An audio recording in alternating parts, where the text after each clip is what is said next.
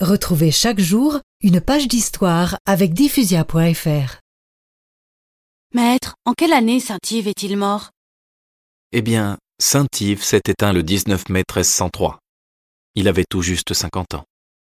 Parce que si je vous pose cette question, maître, c'est aussi pour vous demander si vous ne croyez pas qu'à cette époque, les hommes n'étaient pas un peu crédules ou naïfs.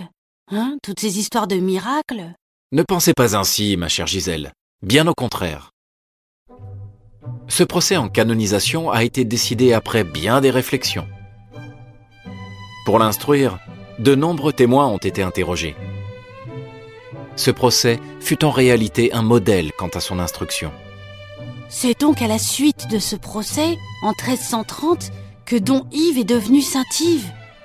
Pas tout à fait. En une matière aussi sérieuse et importante qu'une canonisation, l'Église prend son temps.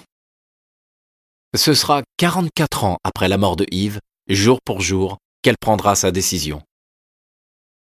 Le pape Clément VI, en Avignon, proclamera solennellement la canonisation d'Yves Hélory de Kermartin le 19 mai 1347.